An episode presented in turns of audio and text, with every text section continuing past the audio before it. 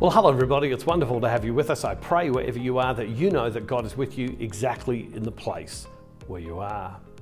Well, this is the last daily devotional before Christmas. This is the last one. This is an opportunity for us to say yes to Jesus in our life again. And Father Des, who was the priest who shared faith with me, who's now nearly, uh, nearly 90 years old, I talk to him from time to time. He's always encouraging me to give my life more deeply to Jesus, to keep saying yes to Jesus, and to keep saying yes to Jesus every day. That God wants to show favour to us, not favouritism, but favour, His love and His grace to us. Have a look at this in Luke's Gospel, chapter 1, verse 26. In the sixth month, the angel Gabriel was sent by God to a town in Galilee called Nazareth to a virgin engaged to a man whose name was Joseph of the house of David. The virgin's name was Mary. And he came to her and said, Greetings, favoured one, the Lord is with you. And she pondered, but she was perplexed by his words and pondered what sort of greeting this might be. The angel said to her, Do not be afraid. Remember, we read a couple of days ago to Zechariah when Zechariah got frightened by the angel. Do not be afraid, for you have found favor with God, and now you will conceive in your womb and bear a son, and you will name him Jesus. He'll be great. He'll be called the Son of the Most High. The Lord God will give to him the throne of his ancestor David. He will reign over the house of Jacob forever. In his kingdom there will be no end. Mary said to the angel, how can this be since I'm a virgin? And the angel said to her, The Holy Spirit will come upon you, and the power of the Most High will overshadow you. Therefore, the child to be born will be holy. He will be called the Son of God.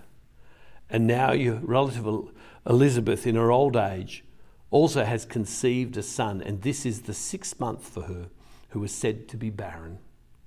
For nothing will be impossible with God. Then Mary said, Here I am, the servant of the Lord.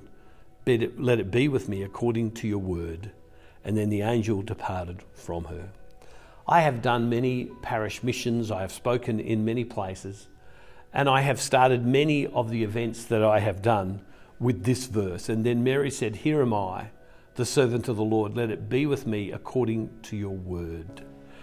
That to me is really one of the great privileges, one of the great struggles, one of the great difficulties, one of the great blessings of the Christian life.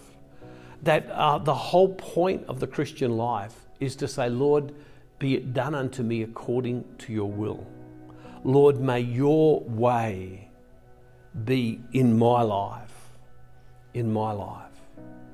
And as we come to Christmas in this next couple of days, pray, Lord, your will be done in me.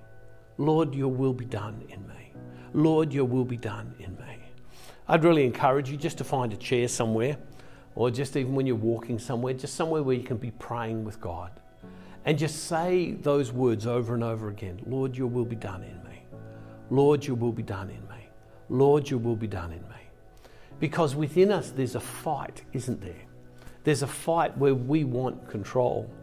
I'd love to tell you that I always want God to be the center of my life, but the truth is, I can tell you so many times where I push God out of my life and I want to be in control.